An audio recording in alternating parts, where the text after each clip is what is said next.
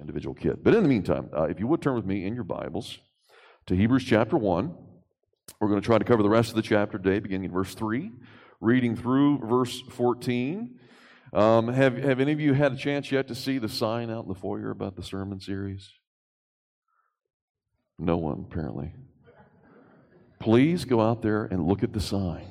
Okay, I spent a lot of time on this, and I'm very excited about this sign. I have never made a sign before in my life, and it's almost as tall as me. And I put it out there so you could see it, and apparently, no, not very many people saw it. So please look to your left when you come in from that door. Look to your left, and in very big print, it gives you the theme for this sermon series. And it's simply this Jesus is greater. If I can sear that into your brains, that is what I want you to get from this entire sermon series. Jesus is greater. And I'll explain what that means every week from now on, but we'll see it today in this sermon as well that Jesus, in this particular series, sermons here, sermon uh, the, the message is Jesus is, is greater than all the angels. So let's turn, uh, verse 3, chapter 1 of Hebrews. Hear the word of the Lord. He, that is Jesus, is the radiance of the glory of God and the exact imprint of his nature, and he upholds the universe by the word of his power. After making purification for sins, he sat down at the right hand of the majesty on high, having become as much superior to angels as the name he has inherited is more excellent than theirs. For to which of the angels did God ever say, You are my son, today I have begotten you? Or again, I will be to him a father, and he shall be to me a son. And again, when he brings the firstborn into the world, he says, Let all God's angels worship him. Of the angels, he says, He makes his angels winds and his ministers a flame of fire. But of the Son, he says, Your throne, O God, is forever and ever. The scepter of uprightness is the scepter of your kingdom. You have loved righteousness and hated wickedness. Therefore, God, your God, has anointed you with the oil of gladness beyond your companions. And you, Lord, laid the foundation of the earth in the beginning. And the heavens are the work of your hands. They will perish, but you will remain. They will all wear out like a garment, like a robe. You will roll them up like a garment. They will be changed. But you are the same, and your years will have no end. To which of the angels has he ever said, Sit at my right hand until I make your enemies a footstool for your feet? Are they not all ministering spirits sent out to serve for the sake of those who are to inherit salvation? Let's pray together. Our Father, we ask for your help. Um, uh, your holy word has just been read to us. Help us not to take it lightly. It has just addressed some very high themes about the Lord Jesus Christ. Lord, help us not to think little of it. Help us to see that whatever it is that we're facing right now in our lives, although this particular sermon may not address explicitly what it is that we're dealing with, I think overall, oh Lord, it does answer uh, the, the deep questions of our heart. Who do we turn to? Who do we look to? Jesus alone. Help us to rest in that truth. Help us to trust in Christ today, we pray. In his name, amen. At the beginning of the Nicene Creed, it's one of the famous ancient creeds written way back in the year 325 AD. Um, we, we say it as a church uh, from time to time here as well. It's in the back of our hymn books, the Trinity hymn book. The first phrasing of it, we say this We believe in one God the Father Almighty, maker of heaven and earth, and of all things visible and invisible.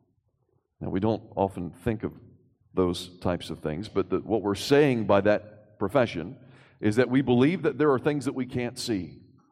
Not only God, who is uh, the person that we cannot see, but there are things that He has made, creatures that He has made, that we normally do not see and that they're working every day in our midst. And in fact, we'll find out later on, even in, in, this own book in Hebrews, later on, chapter 10, those creatures are right now even in our midst, is what he says. You can't see them, but they're here right now. Now, of course, we're not referring to anything remotely related to anything you've ever seen on TV. For all of those poor souls who actually liked Highway to Heaven or Touched by an Angel or any of those other sappy Hallmark movies that don't represent anything truthful about angels whatsoever, or any other TV show or movie that has ever been put on by Hollywood ever about angels that is entirely incorrect and wrong and misleading, I'd like to introduce you to who the angels really are. The scripture has a totally different view than our sad world does of these creatures that God has made, but they've been misrepresented, not just in our society, but for centuries. C.S. Lewis, have you ever read his book, um, The Screwtape Letters? At the very beginning, he, he bemoans the fact that even in religious art over the centuries, how they have misrepresented angels again and again and again. Uh, for instance, uh, most of you are probably familiar with Raphael's paintings of those little fat, naked cherub boys. You know what I'm talking about? Who always seem to be naive and have no idea what's going on, and they're looking to see what's, what's happening. Um, it gets worse in the 19th century. We see these paintings of all these very slender, feminine, girly angels. And C.S. Lewis says instead of uh, in Scripture, when a man or a woman sees an angel, immediately the first thing out of the angel's mouth is, Do not be afraid. Right? Because they're standing before this very intimidating creature. C.S. Lewis says the way they present these feminine, girly angels, instead, it's like, they're there now. You're okay. Totally different image altogether. If you look at what the scripture actually presents about angels, the first time we see something like an angel is in Genesis chapter 3. Remember? After Adam and Eve are kicked out of the Garden of Eden, he places his cherubim to guard the way to the tree of life. And they're standing there as intimidating figures with a flaming sword to say, Do not come anywhere near. Certainly not little fat naked boys. Later on, when we get to the book of Ezekiel, the cherubim are depicted as these otherworldly, they look like aliens with four wings and four faces. They, it says it looks like the face of a lion and an ox and a human and an eagle all at the same time. And then when we see the construction of the cherubim images in Solomon's temple, he doesn't picture them as a two foot little cherub boy. He has them sized to be 15 feet tall. And their wingspan is also 15 feet, to where literally their wings, the two of them standing, are, are, are covering the entire span of the temple, and their height is as tall as the ceiling. He's not picturing something that is a creature that you would laugh at, but rather one that you would be really scared of. And you would be afraid that you were going to die because you saw one. Literally, that's the impression that everyone gets when they see these types of creatures. And, and for us to understand the argument of the author of Hebrews, we have to understand this is, this is what he's talking about here. It's not the view that we see on TV but rather the image of what the Jews would see in the Old Testament. Because he's trying to compare the relationship of the angels to their relationship with Jesus. And it's, it's a stark contrast that he's trying to paint here. The Jews held a very high regard for angels. They were fearful of them, but also in awe of them because they were these grand, powerful, mysterious figures that all of a sudden would appear out of nowhere. But in addition to that, the problem is they see Jesus as a man. There's a, a quote by Shakespeare in, in uh, Hamlet, the, the character Hamlet says this What a piece of work is a man! How noble in reason, how infinite in faculty, in form and moving, how express and admirable, in action, how like an angel, in apprehension, how like a God, the beauty of the world, the paragon of animals and yet, to me, what is this quintessence of dust? I'd say the Jews had a, a very similar image of men, and particularly of Jesus. They see these angels as these celestial, powerful, magnificent beings, And then they see man as just of dust. And so you can see how that would be a problem for their understanding of the gospel of Jesus Christ because Jesus comes to earth not as an angel, but as a man, right? And so they, the, the background to this, if you remember a couple weeks ago when we first started this sermon series, the problem is there have been Jews who have come and professed faith in Christ, but now they're experiencing persecution either in Rome or just outside of Rome, somewhere in Italy. And they're tempted to turn back toward Judaism in order to avoid that persecution. And they're beginning to think, well, you know what? We're not really missing out on too much because we had such a glorious revelation that was received by angels in the Old Testament. And instead, we're told to look to this message in the New Testament that's revealed by this man named Jesus, you see. And so they're beginning to compare these two things. And it, it's interesting because they really do believe that the Old Testament law was revealed by angels. Did you know the scripture actually teaches that?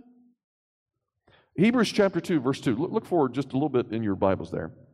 Hebrews chapter 2, verse 2. The writer admits, he says, the law of God that was given to Moses on Mount Sinai was declared by angels. You heard that before? Well, he's not the only one who says it. Galatians chapter 3, verse 19, the Apostle Paul says, The law of God was put in place through angels. Also, you remember the deacon Stephen before he's stoned to death? He's, he's presenting this testimony of what's happened in the history of Israel. And, and as he's explaining this to them, he says that their forebears received the law as declared by angels. And you're like, I don't remember reading that. the book of Exodus doesn't seem like it mentions that at all. Strangely enough, Deuteronomy 33, verse 2 does. Moses is recounting what took place on Mount Sinai. And here's what he says When the Lord came from Mount Sinai and dawned upon them, he came down with ten thousands of his holy ones with flaming fire at his right hand. And what we're not told explicitly there is that somehow the angels are the mediator conveying this revelation to Moses from God. Now, what's important to understand here is that these angels were instrumental in revealing the law of God to the Jews. And so they're seeing this and they're beginning to wonder, you know, should I really continue to trust in Christ when I have such a great revelation from angels in the Old Testament? Now, here's the author's main point. This is what I want you to see this morning. Uh, the author's main point in this passage and, and, and all the rest of them as well is that Jesus is greater. He's better than the angels. He's superior to the angels. He's, he's preeminent. He is the greatest person in all the universe. And for them to turn away from Jesus, not only are they abandoning the new revelation that is found in him, they're abandoning their salvation because salvation is only found in Jesus Christ. It was never found upon the law of God in the Old Testament. The law of God does not save. The law of God was never meant to save. The law of God was meant to condemn you, to point you to a Savior who is Jesus Christ. And if you miss that, you miss the entire point of the Bible. And that's his concern for some of these Jewish Christians who seem to be wanting to go backwards rather than forwards. Because even the revelation of angels that is given in the Old Testament was entirely to point you to Christ. To miss that, you miss the gospel. So, to prove his point, the author of Hebrews is quoting from seven Old Testament passages in this particular chapter. And you're going to have to bear with me because we're going to try and explain each one of the seven. Um, but it's very important uh, to understand his argument and why he's going in this direction. Um, what's very interesting, though, is that six of the seven passages that he quotes to prove that Jesus is greater doesn't come from the law, nor does it come from the prophets, but rather comes from the Psalms. You'd be surprised how much prophecy is actually unveiled to us in the Psalms, how much the Psalms talk about the Christ who is to come. In fact, uh, trivia question for today. You ready? What is the passage that is quoted more often in the New Testament than any other? Dun, dun, dun. Psalm 110. You write that one down because you're going to need to understand that one. In fact, the whole book of Hebrews is sort of an elaborate extension of teaching on Psalm 110. Over and over again, he's going to point to it, and so do the other gospel writers. Psalm 110, because it's a very, very clear revelation of Christ.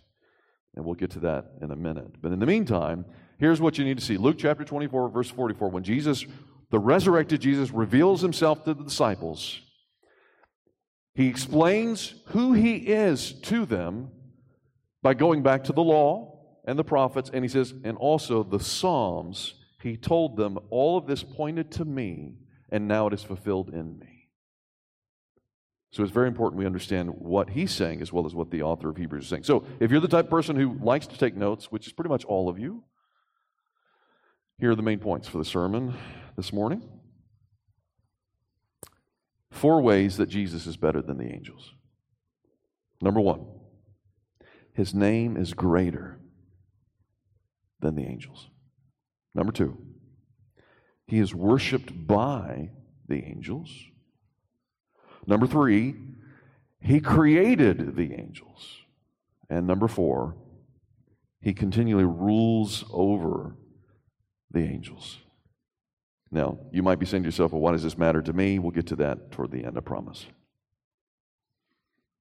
Number one, Jesus' name is greater than the angels. After sharing with the readers in the first couple of verses that the Lord had finally spoken through his son. In the past, he spoke in a lot of different ways to the prophets and even through angels, but in his last days, he's spoken through his son directly. And after he had spoken through Christ and Christ laid down his life as a sacrifice for sins, it then said he ascended into heaven and is now seated at the right hand of God the Father. And now, in verse 4, he says, so that Jesus has become as much superior to angels as the name he has inherited is more excellent than theirs. And what is this great name that he's inherited? Here it is the Son. He is the Son of God. None of the angels ever received that title. He begins in verse 5 by quoting from Psalm chapter 2, verse 7. Again, if you want to write these down, you can look at them later. There he says, For to which of the angels did God ever say, You are my son, today I have begotten you? This is clearly the Lord talking to a human king sitting on the throne of David, and yet it's more than a human king because he's saying that this king is going to rule over all the nations forever. So he's, he's, it's clearly a messianic psalm, Psalm 2. And so he's explaining that, that he never said this to an angel, but rather he said it to a king, a human king, who happens to be the Messiah. Uh, we only know the, the, names of two angels in all Scripture. Can you name them? There you go Michael and Gabriel. Do you ever hear God say to Michael or Gabriel, You are my son, I want you to sit on my throne? Never. He says this to his son. Again, he quotes the second verse, 2 Samuel chapter 7, verse 14. That's the, the passage where God makes his covenant with David, and he says to him, I will be to him a father, referring to David's son. I will be to him a father, and he shall be to me a son. And then he says, and, and, and he will sit upon my throne forever. Now you think, well, at first, well, this is certainly referring to Solomon. But does Solomon ever sit on God's throne forever? no, he dies. He's not sitting on God's throne. He's referring to some son of Solomon, son of David, on and on and on, until we finally get to the Messiah. And as you know, there are a number of occasions in which Jesus is called God's son, right? Even before he's born. Do You remember uh, when the angel appears to the shepherds as they're watching their flocks by night? You know the Christmas story very well. And after he announces that Mary's son would be called the Son of the Most High, all of a sudden the angels appear, right? Um, actually, I'm getting ahead of myself. He, he tells, Gabriel's telling Mary herself that her son will be called the Son of the Most High. Then, when Jesus is baptized in the Jordan River, remember, you hear the voice from heaven This is my Son. With him I'm well pleased. Same thing, Mount of Transfiguration. Again, same, this is my Son. With him I am well pleased. Three times we see a voice from heaven is saying that Jesus is God's Son. Now, there's a sense in which Jesus has always been called God's Son because he is always God's Son. But nevertheless, there was a time in which that status was confirmed. And that's what he's saying in verse 3 that through the resurrection of Christ, he is now declared with power to be the Son of God. That's exactly what Paul says in Romans chapter 1 to verse 4 that Jesus was declared with power to be the Son of God by his resurrection from the dead, proving that he's not just an ordinary king, an ordinary man, but a divine king who lives forever. In Roman society, it's actually a, a, a tradition that when a son became of age, it was at that time when he became a man, that's when the father would pronounce upon him his own name. That he would become his son officially in that sense. That's the language that Paul is using. That's the language that the writer of Hebrews is using here to say that when Jesus suffered, died on the cross, and rose from the grave, that was the moment that God said, This is my son with power. He's declared to be the Son of God. Never, ever do you ever see God saying that to any of the angels because Jesus is the very radiance of the glory of God, the exact imprint of his nature. That's what the Hebrews author is telling us. So the implication is clear.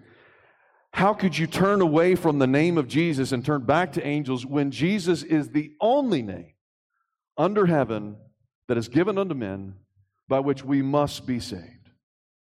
How could you not look to the name of Jesus and turn backwards to angels? It doesn't make any sense. That's his first point.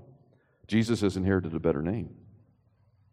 Second, Jesus is also worshiped by the angels. Verse 6, the author says, and again, when he, that's God, brings the firstborn into the world, he says, Let all God's angels worship him. Now, this is a quote probably from two places. The first one is in Psalm 97, verse 7, and a comparative one in Deuteronomy 32, verse 43, both of which command the angels to worship and bow down to the Lord. Now, it's important, I want to point out two things here. In the original text, in the Old Testament, when these creatures are told to bow down, they're told to bow down to Jehovah. Now, this is a very important point, and uh, for all those of you who have ever had a, a conversation with a Jehovah's Witness, extremely important. Uh, Hebrews pretty much blows all of their arguments out of the water because he's constantly quoting from the Old Testament, saying things that refer to Jehovah and saying it's about Jesus. In other words, he's saying Jesus is Jehovah. Jesus is not an angel, as the Jehovah's Witnesses want you to believe. Jesus is God. And so, both of these quotes, both in Deuteronomy as well as in Psalms, they're not saying bow down to Jesus, they're saying bow down to Yahweh. But he's saying it applies to Jesus bow down to Jesus because he is Yahweh. In addition, if you look at those two texts, and, and I, I, like I said, I, I, tell you them so you can look them up and see, because you'll see, in at least in the ESV, and many of the other translations, it won't say that the angels bow down to Jehovah, but rather the command is that the gods would bow down to Jehovah. So why is it that we why is it that the Hebrews writer is saying that they're angels? Well, for, for, for this reason, uh, first of all, are there gods other than Jehovah? Is there another God other than God? No, there's no other gods. Uh, but sometimes the angels were referred to be as gods because of their otherworldly status in the eyes of men. But even in the Old Testament, you'll notice that all of the pagan idolatry that is practiced, when they bow down to idols, they're not just bowing down to a, a, a piece of wood or, or gold or any other type of object. They're actually bowing down to the God behind that statue. And who is the God behind the statue? It's a demonic angel. So what, when, when the author of Hebrews is, is, is quoting these passages, he's saying all the gods they're commanding them all to bow down to Jehovah. He's saying all the angels, both the good as well as the bad angels, are commanded to bow down before the Lord. Just as every knee shall bow, every knee of every angel shall bow. That's the command of God. And so he's saying every one of them is commanded to do that. And we see that even more clearly in the New Testament, Luke chapter 2. That was the passage I started to get a little ahead of myself. When the angel reveals to the shepherds who are watching their flocks by night that Jesus is going to be born in, in, Bethlehem, immediately that whole host of angels appears behind him. And what do they begin to sing? Gloria in excelsis Deo, glory to God in the highest. They're worshiping the Son who is to be born, Christ. Now, again, a Jehovah's Witness would try to tell you, well, they're worshiping God, they're not worshiping Jesus. But let me show you a few proof texts in the New Testament that helps you see this more clearly. Isaiah chapter 6 is in the Old Testament. I know that. Someone was going to say that. I won't tell you who.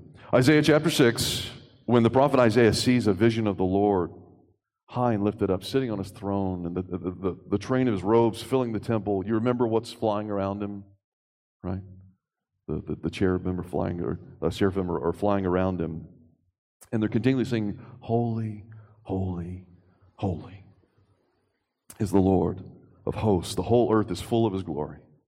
Now, most of us, when we think of that passage, even when we sing Holy, Holy, Holy, we think of sort of that this is a theophany of God the Father, but it's not. Because the Apostle John tells us in his gospel, John chapter 12, verse 41, that what Isaiah sees is not the Father. Rather, he says that Isaiah saw the glory of Christ and was speaking about him. It was Christ who was high and lifted up on his throne. It was Christ whose robe was filling the temple. And it was Christ that the seraphim were covering their faces and singing, Holy, holy, holy is the Lord God Almighty. The angels were worshiping Christ on his throne, is what John is saying. Now, of course, John knows what he's talking about. Revelation chapter 5, he sees almost the same vision, a very similar one, but, but with fuller revelation. Revelation chapter 5. He sees a vision of the ascended Christ sitting on his throne, surrounded by these same living creatures, but then also by myriads and myriads of angels. A myriad is about 10,000, and uh, the way it at least puts in the King James, it's myriads times myriad, so it's 10,000 times 10,000, 100 million angels, all singing with this loud, thunderous voice Worthy is the Lamb who was slain to receive power and wealth and wisdom and might and honor and glory and blessing. When do you ever see anyone singing that about an angel? Never. They're singing about Jesus because he is superior. In fact, Revelation chapter 19, verse 10, we actually see a very interesting example. The Apostle John, after one of the angels reveals to him about what's about to happen, he's so in awe of this celestial creature that he immediately falls down and wants to worship the angel. But the angel says to him, You must not do that. I am a fellow servant with you and your brothers who hold to the testimony of Jesus. Worship God. An angel will not receive worship from men. Jesus demands worship from men and the angels as well. So, again, the point of the exhortation is to say this do not turn away from Jesus, who is the mediator of the new covenant and turn back to the old message of the angels, for even the message of the angels was to point you to Christ. In fact, uh, Peter says in his epistle that the angels were longing to look further into the revelation of Christ to see when these things would be. They're, they're, they're looking uh, with great concern about this. So, then, how possibly, if the angels are looking forward to Christ, how then could these professing Christians look back to angels if the angels themselves are looking forward to Jesus? Just doesn't make sense. He's saying that's ridiculous. Then, third, in addition to Jesus inheriting a better name than the angels, in addition to Jesus getting the worship of the angels, he also tells us that Jesus created the angels. Uh, the, uh, verse 7 he quotes this time from Psalm 104, verse 4, saying, Of the angels, he says, He makes his angels winds and his ministers a flame of fire. Got that? One of the commentators tries to explain it this way. He says, The angels are sent out by God to execute his commands with the swiftness of the wind and the strength of fire. Now, there's, there's truth in that, and here, here's why. Um, the, the seraphim, literally, the, the word, when translated in English, means burning ones. Whereas cherubim, one of the translations that is given, and I think it's an accurate one, is swift ones. Swift like the wind. So, in other words, each one of those are describing an action uh, of, of, of, of how they're being manifested before the eyes of men. Give you give you an example. You remember when Elisha uh, is surrounded by the enemy, and all of a sudden he sees what does he see? The horses and chariots of what? Fire. What's he seeing? He's seeing seraphim. In a similar way, when David is speaking of God's quick deliverance when he's being surrounded by his enemies in Psalm 18, verse 10, he's speaking figuratively, but he says this that the Lord helped him out of his trouble, saying, The Lord rode on a cherub and flew to me. He came swiftly on the wings of the wind. What's he saying? He's saying the cherub is this swift one who's quickly coming to my aid, right? So the one is, is, is showing how quickly they can come to the help of someone, and the other one is showing the great power that they have to help someone in their need.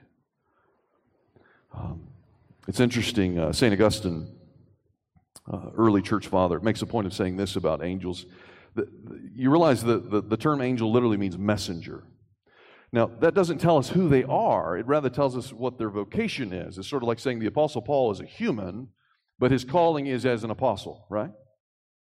Well, it's interesting. The scripture actually never tells us what an angel is, it just tells us what he does. In fact, the cherub and the seraphim is just showing how they're manifested. We're seeing something of the fire and something of the wind, and, we're, and they're giving messages, but we still don't know who they are. Nowhere does it define for us this is what an angel is. Does that make sense? Which is why they're so otherworldly and mysterious to us, and the television channels are just making all sorts of ridiculous claims about them because they don't know. We don't know. God has not given us the information to tell us who they are. We just know that God has made them and they're made to serve Him in that sense, right? But if you skipped ahead to, to verses 10 through 12, here, here's where the comparison comes in. Verse, uh, he's quoting this time from Psalm 102, verses 25 through 27. Speaking of Jesus, he says again, this is originally applied to Jehovah, but now to Jesus. He says, How he laid the foundation of the earth in the beginning, how the heavens are the works of his hands, and how all these things will wear out like a garment. Like a robe, he'll roll them up, they'll be changed, yet he remains the same, and his years will have no end. So, how, how does this compare to the angels? Well, basically, he's describing the angels as wind and fire. In other words, he's describing them in terms of earth things created. Whereas Jesus is not given in terms of created, but rather of creator. He is the one who has made all things. He is the one who has made the angels. He's saying, by definition, the angels and everything in this world, everything that's been created, is finite, changeable, and terminable. Whereas Christ is eternal and unchangeable making a huge difference theologically here between the, the created angels and the creator Jesus. In fact, if you look back at verse 3 in this chapter, chapter 1, there the writer of Hebrews says that the Lord Jesus upholds the universe by the word of his power.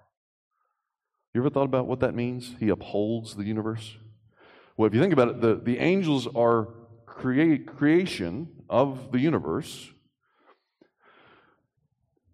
if Christ does not uphold their very being, they do not exist.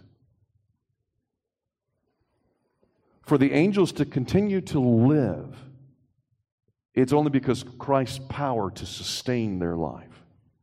In the same way it is for us. The minute Christ decides it's time to end our, we're, we're done, right? Again, showing the great power as, as mysterious and otherworldly as these angels are, and, and magnificent and in, in height and stature, all these other things, they're still just created beings whom God can take away their life in a moment. But Jesus is eternal and unchangeable. And I think this really helps in, in the terms of what these uh, Jewish Christians are considering at the moment because they're looking to angels. We read from Psalm 91 when we first began the worship service, if you remember. In Psalm 91, it says, The angels will not let your, your foot fall to the ground, right? But who is the one who's created the angels? If you're looking for someone to keep you safe, don't look to the created being. Look to the Creator who has made those beings. He is the one who not only has created you, but He is the one who is your sustainer. He is the one who upholds your life. Trust in Him. Don't trust in angels. Then, fourth and finally, in addition to having a better name than the angels and being worshiped by the angels and, and being the very creator and sustainer of the angels, the writer of Hebrews also points out that Jesus is the ruler over the angels. This time, verse 13, he finally quotes that most quoted passage, Psalm 110, verse 1, which reads, And to which of the angels has he, is God, has God ever said, Sit at my right hand until I make your enemies a footstool for your feet? Uh, again, for those of you know the history, Joshua, whenever Joshua would, conquer uh, uh, the enemies of Israel, he would literally make the elders of the, of, the, of the Israelites put their foot on top of the neck of the kings who were conquered to show that they are the footstool of Israel. In the same way, saying that this passage in reference to the Messiah is that all enemies all over all the nations of all the world, they will be the footstool of the Messiah. Likewise, verses 8 through 10, uh, the writer of Hebrews is quoting from Psalm 45, verses 6 and 7. This time, uh, he says, The Lord is promising to his Son, the Messiah, that he would sit on his throne forever, ruling over all, again, all the nations of the world. One other verse, last one I'm going to quote to you, uh, verse 3, we read earlier. He says, After making purification for sins, he sat down at the right hand of the majesty on high, having become as much superior to the angels. So, again, all three of these quotes are all references to Christ sitting on his throne and reigning and ruling over all, right? Now, it's obvious that God never made any such promise to the angels to sit on his throne. I mean, think about it. Why would God ever tell an angel, come, hey, come sit on my throne? Uh, he would never do that. In fact, the very fact that he does that for Jesus tells you Jesus has to be God because God's not going to share his throne with a man. He's not going to share his throne with an angel. Jesus is Jehovah. In fact, every single time you see the, the angels in the presence of God, they're never sitting. They're always standing or flying or lying prostrate on the ground. In fact, verse 14, this is the comparison. Are they not all ministering spirits sent out to serve for the sake of those who are to inherit salvation? So, again, the, the difference is between the servant and the master. The difference is between the ruled and the ruler. Christ is the one who reigns over the angels. In fact, Matthew chapter 16, verse 27 makes that very emphatically clear. The angels are not just God's angels, they are Christ's angels. He rules over them, He reigns over them. And thus, while He's sitting on His throne, He's sending them out as His servants to carry out His perfect will. In the 19th century, John Paton was a, a missionary to the cannibals. Uh, some of you probably have read about his story. Uh, he was a missionary to the New Hebrides Islands of the South Seas, uh, which is now the area of Vanuatu. You familiar with that? You ever, anybody ever been to Vanuatu? Uh, it's predominantly Christian today because of John Paton. The vast majority of people living in Vanuatu are Christians today because of this man who went out in the name of Christ to tell them, cannibals, who wanted to eat him about Christ. Anyway, one night, the natives grew especially hostile toward him and were getting hungry. They literally came and surrounded his mission state, station, intent on killing him and his wife, and then to eat them, to show their power over them and over the Christian God. But they began to pray that God would deliver them from this savagery. Throughout the night, they kept hearing the shrieking of the natives and just their desire. But yet, they never attacked. Daylight finally came. They were gone. They had left the area entirely, and they have no idea why. They just left. Well, about a year later, in the Lord's mercy, the chief of the tribe came to faith in Jesus Christ. And John gained the courage to say, um, You remember that night where you wanted to eat me? Why didn't you? why didn't you? Why did you stop? Why didn't you kill us? The chief, in surprise, said, uh, Because of all those men who were with you that night. Of course, uh, John said there were no men with us that night. Uh, but the chief said that he was afraid to attack because he had seen hundreds of tall men in shining garments with drawn swords circling their mission station. Did they see angels? As I mentioned before, Elisha could see the horses and chariots of fire surrounding him, but his servant could not. Remember, he had to pray that his servant open his eyes so he could see that there's more with us than with them, right?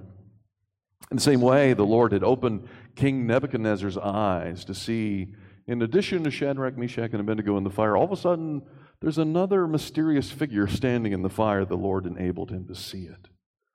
Most of the time, these are invisible creatures. But on occasion, for one reason or another, it seems that they have been revealed. And the, the writer of Scripture recognizes this, and he, he says continually, that they are there to serve us, to serve those who are to inherit salvation. They're the ones who will not let our foot fall to the ground. But, but it's so interesting, though, because you have to admit they're very fascinating creatures. Don't you want to know more about them? Well, I'm happy to share that I don't know anything else. There's not a single thing else I can tell you about them I've pretty much shared most of my knowledge about them just now. But the scripture makes a point of not telling you anything else about them. How could God not tell us about them? They're awesome creatures. You want to know the reason? Because the Bible's not about angels. The Bible's about Jesus Christ. And simply, if you're going to have a whole book written about what's the most important person on the planet, it's not going to be about the angels. You have all of heaven to ask questions. Tell me a little bit who is this figure over here? The Bible's about Christ. The whole book is about the revelation of Jesus Christ. All the Old Testament, Jesus says, was written about me. Why? Because salvation is found in no one else but in Jesus Christ. Now, how does that help you? well, the same problem that the, the Jewish Christians had back then is the same problem. We often forget that Jesus is our creator, Jesus is our sustainer, Jesus is our Savior and our Redeemer, our Lord, our Master, our friend, our protector, our refuge, our rock, our strong tower. I could just go on and on and on. Who He is in reference to us. So, the exhortation that the writer of Hebrews is giving is the same one that I give pretty much every week look to Christ. Don't look to angels. Don't look to anything else. The whole Bible, it's about Christ. Look to Christ. Trust in Christ. On that final day, when Christ returns, no one will be hailing the name of the angels. No one. They'll all be hailing the name of Jesus. And even the angels will prostrate, fall. As we all sing together, Holy, holy, holy. Crown him Lord of all. Amen. Let's pray.